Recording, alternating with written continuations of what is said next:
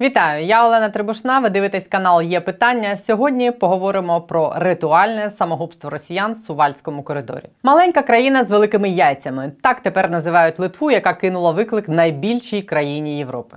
Хоча ні, де Росія, а де Європа. Так от у вихідні Литва заборонила транзит підстанційних вантажів з Росії до її анклаву в Європі Калінінградської області. Вантажі росіяни провозили в оточений Литвою та Польщею Калінінград через так званий Сувальський коридор, смужку землі, яка з'єднує територію Балтійських країн з Польщею та рештою країн НАТО, і відокремлює територію Російської Калінінградської області від більш ніж лояльної до Росії Білорусі. Під заборону потрапила майже половина товарів, які раніше перевозилися між Росією та Калінінградом. Переважно це будівельні матеріали, цемент та метали. Тепер доставляти їх в Калінінград Москва зможе лише Балтійським морем, яке на очах перетворюється у внутрішнє озеро НАТО, тобто вокруг одні враги. Це являється нарушенням всього і вся. Прокоментував це рішення Литви Пісков, як би смішно це не звучало з рота людини, яка сама забила і поклала на всі правила писані і не писані. Сьогодні, у відповідь на заборону Литвою транзиту з Москви в Калінінград висадився десант яструбів. Яструби. Туди екстрено прибув секретар Ради безпеки Російської Федерації Ніколай Патрушев, який перед тим пригрозив, що Литві буде непереливки. Це серйозно скажеться на жителях Литви, попередив Патрушев. Серед так званих кремлівських башт Патрушев це яструб яструб. Це персонаж, якого вважають одним з найбільш кровожерливих в оточенні Путіна.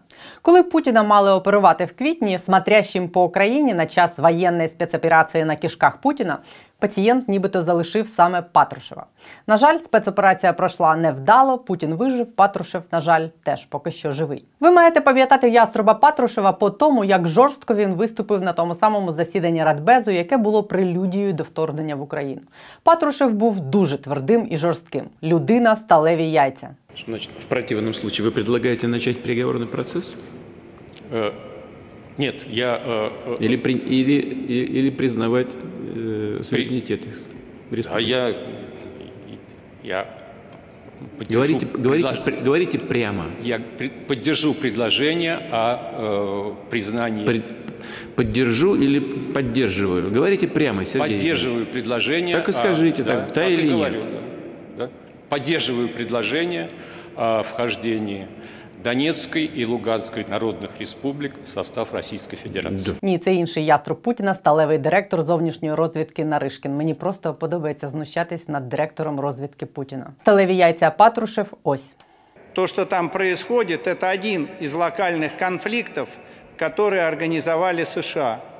Ось цього Патрушева, який на тому засіданні сказав, що Донбас не єдина проблемна точка, відправили сьогодні в іншу, як він каже, проблемну точку в Калінінград розбиратись з литовцями. Ці яструби були б смішними, якби були здоровими, але вони не такі, тому десант Патрушева в Калінінград може стати початком нової війни війни з НАТО, на яку з впертістю самогубців наривається Кремль. І ось чому це може стати новою точкою напруги. Найбільш небезпечне місце на землі з таким заголовком не випадково вийшло вчора американське видання Політіко. Ця стаття про той самий Сувальський коридор, який у протистоянні між Росією та НАТО, якщо яструби зважаться, стане першою точкою зіткнення. Чому ж Сувальський коридор називають найнебезпечнішим місцем на землі? Це сухопутний транспортний коридор довжиною 100 кілометрів, який гіпотетично міг би сполучити російський Калінінград з майже російською, принаймні заживого Лукашенка, Білоруссю. Правда нагадує щось: коридор в Крим і все таке це раз. Два. Якщо російські танки швидко захоплять і візьмуть під контроль цю смугу землі, вони фактично відріжуть усі Балтійські країни, Литву, Латвію та Естонію від решти Європи і союзників по НАТО, принаймні суходолом. З нашим досвідом можна уявити, як під виглядом навчань Росія накопичує війська з обох кінців коридору в Білорусі і в Калінінграді, наносить раптовий удар по цій території.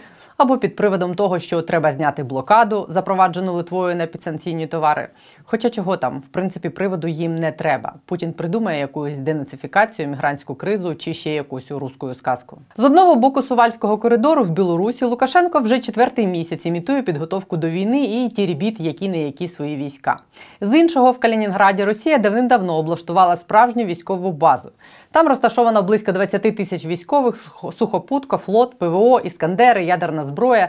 Цим можна швидко влаштувати невеличкий армагеддон на території в пару сотень квадратних кілометрів, перш ніж союзники по НАТО встигнуть відреагувати і завдати удару у відповідь. Цей ризик в НАТО і в країнах Балтики особливо усвідомлювали задовго до повномасштабного вторгнення Росії в Україну.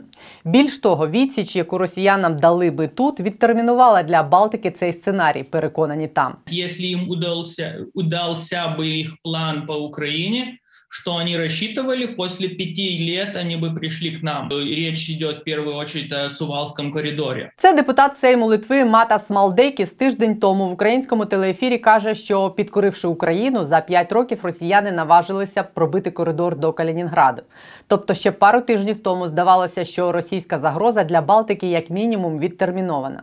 Але все змінилось після блокади коридору литовцями і приїзду в Калінінград яструба Патрушева з його погрозами. Чи наважиться Росія викликати на війну ціле НАТО після того, як вона ось уже четвертий місяць як не може перемогти країну, яку збиралась взяти за три дні?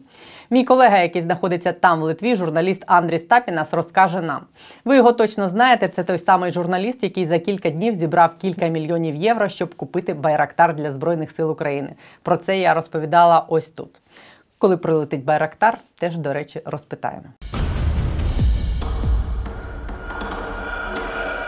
Я хочу поговорить с вами о ситуации, которая складывается вокруг э, так называемого Сувальского коридора, через который вы э, заблокировали э, транзит э, подсанкционных товаров в Калининград российский. Э, Эта территория всегда считалась таким э, опасным местом в Европе, и когда заходила речь о том, что возможно столкновение России и НАТО, то это именно то место, где наиболее вероятно, что это все может случиться.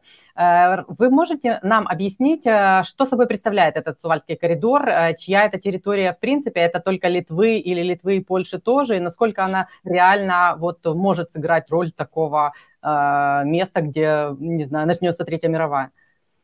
Ну, э, знаете, Елена, конечно, это может э, больше вопрос для военных экспертов, которые лучше разбираются в стратегии, но все же по коммуникации мы понимаем, что э, Сувальский коридор, да, это, это совместные, совместное место, как вы говорите, Литва и Польша. И, конечно, э, если бы был нанесен удар э, России по э, нашей территории, он, наверное, бы был из э, этой стороны. Э, Сейчас, когда есть обострение э, ситуации по транзиту по Калининграду, э, конечно, опять же, мы слышим э, это, это название. А Россия бережет, э, как говорится, своим оружием. А в их э, пропагандистских э, СМИ вот даже есть такие как бы пять ударов, как, как, как мы будем отвечать Литве.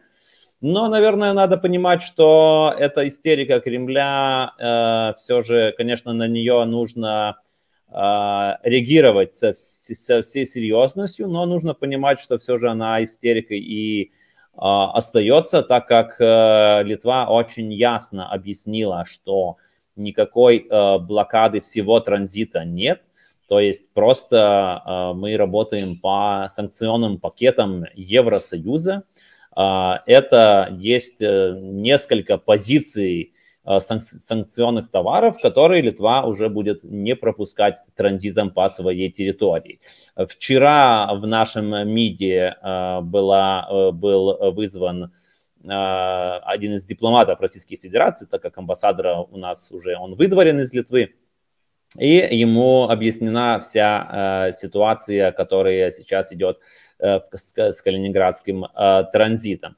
Я понимаю, что Россия должна отвечать очень э, громким голосом, и Патрушев, он сегодня в Калининграде, он э, говорит, что Литва получит очень сильный и жесткий ответ э, на это, но, э, наверное, и сам Кремль понимает, что это поза, и из тех э, пяти, э, скажем так, э, пяти планов, которые освещают кремлевские пропагандисты, ну, там э, уже какая-то вообще сумасшедшая фикция. Та- Там, э, что нужно отнять Клайпеду э, от Литвы, потому что такие были договоры после Второй мировой войны, а, что Дума, Российская, Российская Дума должна принять э, закон о том, что а, отменить э, независимость Литвы, которую э, Россия признала э, после а, после развала Советского Союза, Союза, ну и другие,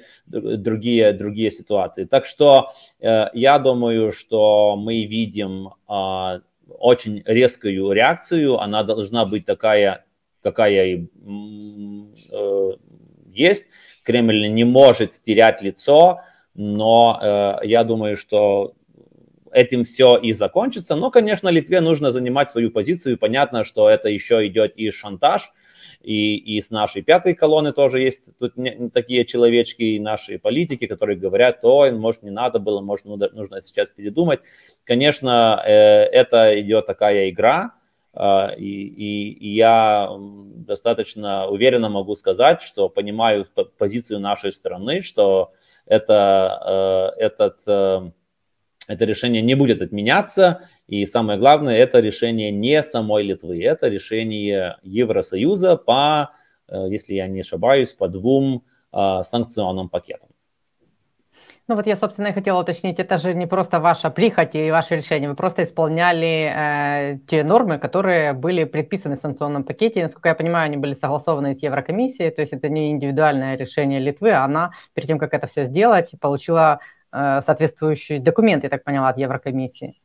Да, да, да, вы совершенно, совершенно верно понимаете, потому что когда э, я э, в самом начале войны у меня в гостях был э, на моей передаче наш премьер-министр Ингрида Шимонитя, и мы тоже получали вопросы от наших э, зрителей. И один из вопросов был, а почему Литва не останавливает транзит на Калининградскую область. И э, премьер-министр очень, очень четко и ясно объяснила, что по, договор, по договоренностям Евросоюза и России Литва не может этого сделать. Это уже на юрисдикции Евросоюза. А когда включились другие санкционные санкционные пакеты, ну вот игра э, повернулась вот э, таким углом, и значит э, Литва, и это уже признает совершенно официально, и все представители э, Евросоюза, и вот э, документы, э, предоставленные э, России, э, что это, это решение Евросоюза, членом которого э, является Литва. Но, конечно, кремлевской пропаганде гораздо удобнее пытаться показать, э, дезинформировать. Опять же, какая идет дезинформация? Дезинформация идет такая. Литва блокирует транзит в Калининград. То есть это ложь. Э, блокируются только те э, вещи, которые попадают под санкционные, под санкции. Все другое остается в прежнем порядке. Так что, ну, Сейчас, я думаю, мы видим э, такую пропагандическую войну. Э, опять же, Калининград это всегда было очень чувствительно для России. Они это понимают, ну и поэтому вот такая истерическая реакция. А, я правильно понимаю, вот кроме того, что вы назвали э, какие-то пропагандистские угрозы про Клайпеду, про давайте отменим э, акт о независимости Литвы, а никаких реальных инструментов давления на вас нет. И когда Патрушев говорит, что жители Литвы почувствуют на себе все последствия, то сделать они вам вот кроме этих военных угроз ничего не могут. Энергетического шантажа у них нет инструментов в руках, ничего больше нет, насколько я понимаю. В принципе, да. В принципе, да. Опять же, так э, это у них было. Но вот, э, значит, вот я как раз э, вот открываю, вот что они тут нам говорят. Выход из договоренности с Евросоюза по Литве, но это бред. Требование России вернуть Клайпеду – это бред. Значит, создание Сувальского коридора – это, опять же, бред, и отключение Литвы от э, энергетической системы БРЕЛ. Ну, я, как и, как мы, наверное, знаете, Литва одна из, э, из первых э, стран Евросоюза, которая вообще уже не принадлежит от никаких, никаких энергоносителей России. Ни от нефти, ни от электрики, ни от газа. Так что, ну, в принципе, я не вижу каких-то инструментов, механизмов, как Россия могла бы Э, реалистично сделать что-то такое существенное для жителей Литвы, именно Литвы, не, э, чтобы тут все очень почувствовали и стали идти на протесты и говорить, отмените этот запрет на транзит. Ну, я не вижу никаких таких вариантов. Я думаю, что Кремль тоже их не видит, и поэтому это просто вот такие, такие крики, а давайте отберем у них самый главный порт морской Клайпеду, да, который, который был мемель при, а, при, при, перед Второй мировой а, войной. Так что, ну, а, когда у тебя нет ничего конкретного, ну ты что? Ты кричишь, любителя бьют, как и в старой книге Ильфа и Петрова. Э, смотрите, э, мы понимаем, что это бред, мы понимаем, что эти заявления часто там блеф и шантаж, но с другой стороны, когда они кричали, мы пробьем коридор на Крым, мы тоже не верили, что это случится, пока это не начало реализовываться 24 февраля ночью. Поэтому, ну, тут очень похожая ситуация, если бы вдруг они придумали себе пробить коридор из Беларуси э, на Калининград. Если рассматривать это с точки зрения того, насколько это возможно сделать военным путем, учитывая ту военную группировку, которая есть в Калининграде. Я так понимаю, что она достаточно ну, большая, как по меркам Калининграда. И а, учитывая то, сколько сейчас войск НАТО есть э, в Европе, и в частности в странах Балтики, насколько а, НАТО будет готово среагировать на такую угрозу, если вдруг, не дай бог, она материализуется? Ну, я думаю, что э, по словам наших военных сил, они очень э, четко следят за всем, что творится в Калининградской области, что творится в Белоруссии. Э, они видят, э, ну, как э, передвижения, если такие есть, ну, вы же все видели и понимали перед 24 февраля, как собирались войска у э, стен, а, не стен, а у, у границ а, Украины, и там тогда были эти всякие объяснения, да, что это маневры там или что-то что такое, но так что, э, наверное, если мы увидим какие-то конкретные действия, в штабах э, стран НАТО будет э, реакция незамедлительная, и а, опять же, есть протоколы, я уверен, а, подготовка стран НАТО для защиты своего, а, своей э,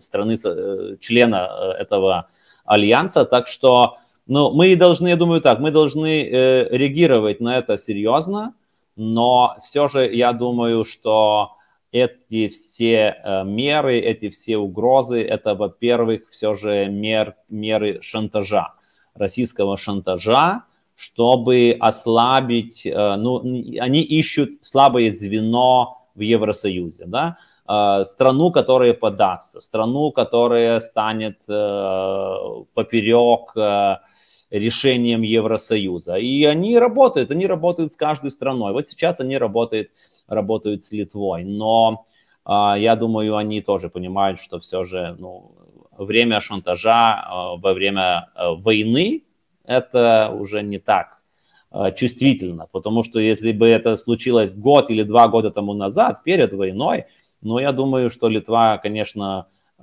реагировала совершенно иным способом, и, и тогда этот шантаж э, из стороны России был бы гораздо более эффективен.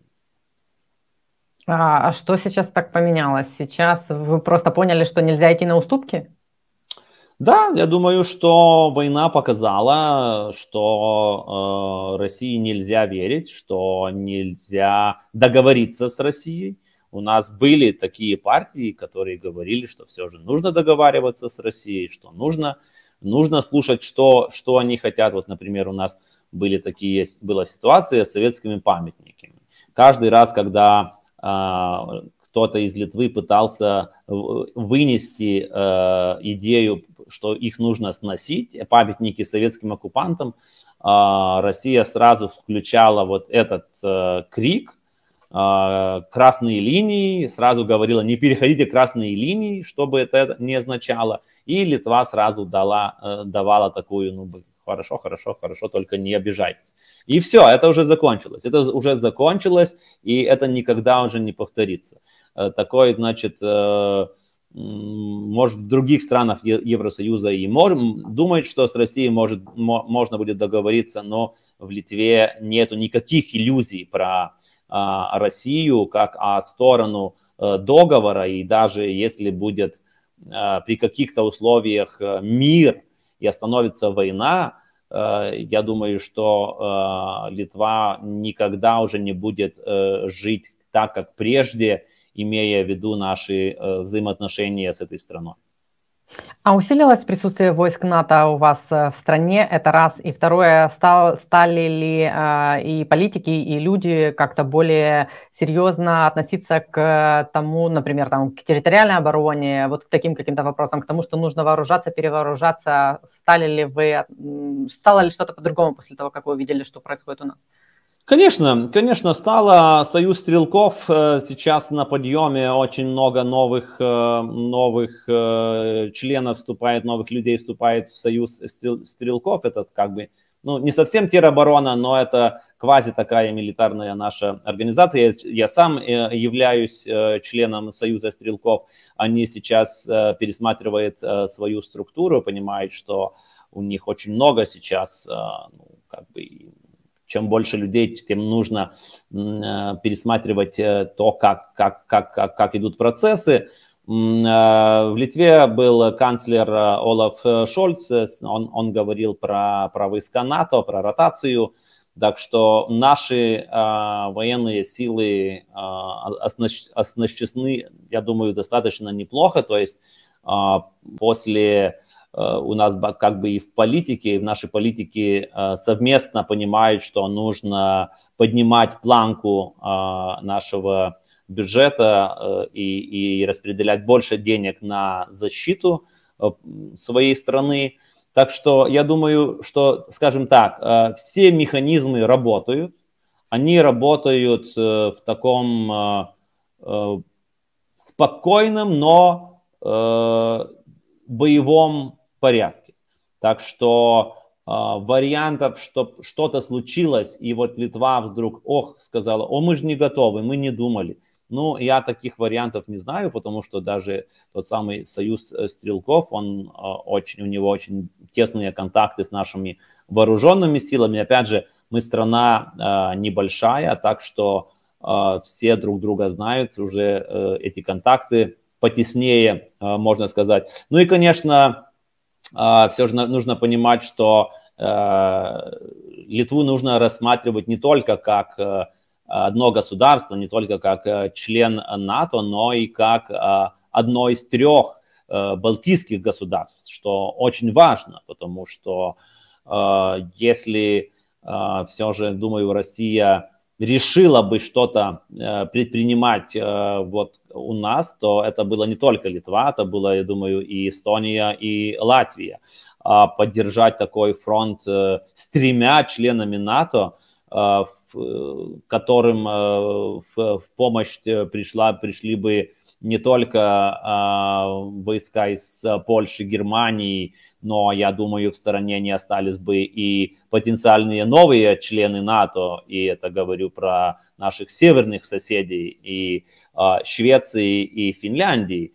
Так что, ну, я думаю, для э, России это было э, такая, ну, логичное самоубийство, просто так и открывать еще один фронт, когда ты уже 4, э, почти 4 месяца не можешь э, взять ничего в Украине. Ну, мы говорим про один город, которого их, их армия э, все еще не, мог, не может взять в Донбассе, ну, когда они начали операцию в Донбассе. Так что думать, что у них еще будет силы распределить свои военную, свою военную мощь на несколько стран НАТО, но это нереально. И, и, и я думаю, именно поэтому и тон такой повышен на, на истерике, так как они понимают, что они влипли э, в Украине и э, ни про что иное а они и думать не могут э, на, на нынешнее время. У меня такое создается впечатление. То есть вы не верите в версию, что Россия намеренно провоцирует НАТО на открытый конфликт, потому что проиграть Украине она себе позволить не может, а вот проиграть НАТО – это ну, как бы чуть ли не как это выйти достойно из ситуации. Ну, не знаю, как это. Это интересная теория, но я думаю, что же это из, из теории заговора все же. Потому что, ну, не знаю, как, в какой больной голове может э, такое, такое вот там их много. возродиться. Да, да, больных голов, э, больных голов там, э, там много, но понять, что ты должен э, в, в одно э, время вести войну с двумя э, противниками, и один из этих противников это самый мощный альянс, защитный альянс в, в мире, ну, я думаю, что мы тогда увидели очень короткую, короткую войну, и как ее продать э, российскому народу, я, думаю, что даже э, российским пропагандистам это было бы тяжело. Так что я не отрицаю на 100%, но сейчас, знаете, отрицать что-то на 100% это невозможно. Мы живем совершенно в таком феерическом э, времени и в, в непонятном времени, но все же я думаю, что ну, как бы, если там еще есть крупица здравого смысла, этого не, точно не произойдет. И я, именно, я думаю, именно поэтому они так громко кричат и, и, и, и, и говорит, что мы отнимем тут и Клайпеду, и, и выгоним, из, и вашу независимость отнимем, и тому, и, и тому подобное. Так как они понимают, что на ничего больше они не готовы и не будут готовы. Но сомнений в том, что а, если вдруг где-то там на горизонте замаячат фигуры зеленых человечков с лицами бурятов, а, то включится пятая статья а, договора Альянса, и НАТО придет сразу же, а, военные НАТО будут в Литве, условно говоря. У вас нету таких сомнений? Нет, нет, у меня нет никаких сомнений. Я знаю, что по поводу, может быть, помощи Украины, э, западного, Западной Европы, у многих есть сомнения, хотя, ну вот мы сегодня увидели, э, Германия раскрыла то, что она посылает Украине, и, я думаю, что это очень серьезное такое решение раскрывать э, то, то, то оружие, что она посылает. Но насчет э, пятой статьи, э, то есть, ну, я не верю и никак не могу э, поверить, что весь коллективный Запад, который дал железнобетонные гарантии для, и для нашей страны, и для других стран, они все э, коллективно от нас э, отвернутся. Но это был, я думаю, был вообще развал коллективного Запада как демократии. Это было гораздо хуже, чем 38 или 39 год э, в Европе, потому что все же, если там музыку заказывали два государства, Франция и Великобритания, ну, сейчас 27 государств, и не забудем про это слово народа очень важное. Так что я не верю никак, э, что пятая статья не была бы задействована, если все же у России шарики закрутились уже э, в страшном порядке. А допускаете ли вы, что войска НАТО может, могут в конце концов оказаться на территории Украины, если как-то так ситуация совсем обострится? Ну, что было, если было, конечно, я все же думаю, что не будет этой, этой, этой, а, такого обострения, чтобы а, НАТО э, войска а, оказались в Украине. То есть э, все же одно, даже если была такая ситуация, одно, одно дело защищать э, свои, член, э, свои страны, а другое все же подключаться к военному конфликту в Украине, в стране, которая не является членом НАТО. Но вы понимаете, Елена, мы сейчас уже идем в такие, ну не знаю, в третий уровень, наверное, э, предположений. То есть, что было, если было, а здесь, что было, если было, если было. Так что, э, опять же, я, наверное, повторюсь, отвергать стопроцентно всех возможностей нельзя, но я думаю, что мы все же видим сейчас накаление страстей по пропагандистической риторике, и э, все же нужно смотреть в корень проблемы, в корень э, ситуации, а ситуация все же центр, я думаю, э, является Украина, и помощь Украине, э, помощь оружием Украине все еще остается главной задачей коллективного Запада и балтийских стран. Э, ну, и об этом будет мой последний вопрос. Расскажите нам про Байрактарчик. Ну, э, Байрактарчик, э, что у нас? Он готовится к перелету в Литву. Это случится не так недель, недели через две. У него есть имя, у него литовское имя Ванагас. Люди сами выбрали, по-украински это Яструб. А, это тоже очень важно, потому что это позывной нашего одного из самых важных героев, э, которые э, после войны сопротивлялись э, советским оккупантам. И как только, так сразу он полетит в Украину, куда мы не знаем, наверное, не надо знать. А тем временем мы покупаем помаленьку за эти деньги, которые остались, так как байрактарчика нам подарили турки. Э, мы купили 110 антидронных пушек э, для 35 юнитов ваших военных сил. Э, мы купили еще 4 дрона-разведчика. Сейчас на 4, на 4 госпиталя мы купили за 400 тысяч евро медикаментов там, где лечат ваших раненых военных. Наши самые Э, лучшие доктора там работают волонтерами, они знают про всю ситуацию, так что очень э, нам э, будет хорошо контролировать, как все поставки идут. Ну и сейчас все еще разговариваем с вашими командирами, с, с командирами военных сил Украины, что еще нужно. Еще одну закупку, думаем, сделаем, сделать такую интересную уже на, в стиле таком хай-тех, более по, по, поэтому как эффективнее использовать дроны э, в поле боя. А, сейчас мы а, говорим и с, укра... с украинскими военными, которые подтверждают, что это очень нужно, и с разработчиками. Я думаю, что такую систему мы купим. Это еще один будет где-то о, о, о миллион евро и поставим на, на, на, на ваши в ваши руки отдадим.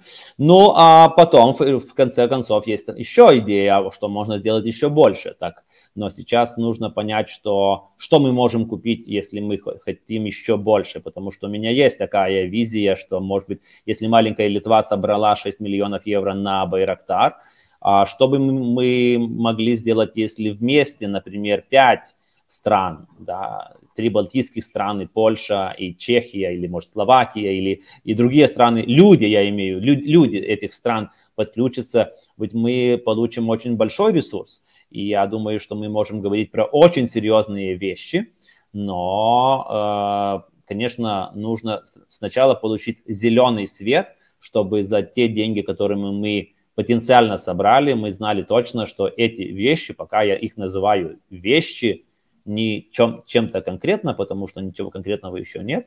Но, знаете, все наши фантазии, Байрактар тоже была фантазия, а воплотилась э, за 4 дня. Так что впереди еще много работы, и я очень рад этой работе, потому что я всегда повторяю и, и своим слушателям, и зрителям, что каждый день ты должен спросить у себя, а что ты сегодня сделал для Украины, которая воюет, а ты живешь в мирное время. Ведь, например, я вот могу сказать, сегодня я э, буду подписать э, договор о медикаментах, э, переправку медикаментов для украинских э, госпиталей. Это уже что-то. А, знаете что, я вот позволю себе расписаться сейчас за всю Украину и поблагодарить э, вас от имени всей нашей страны. И я вам хочу сказать, знаете, что а, вот когда стало известно, что вы а, перекрыли транзит этих э, подсанкционных э, товаров в Калининград, то в комментариях в Ютубе люди писали, от Литва, вот это страна с яйцами в Европе.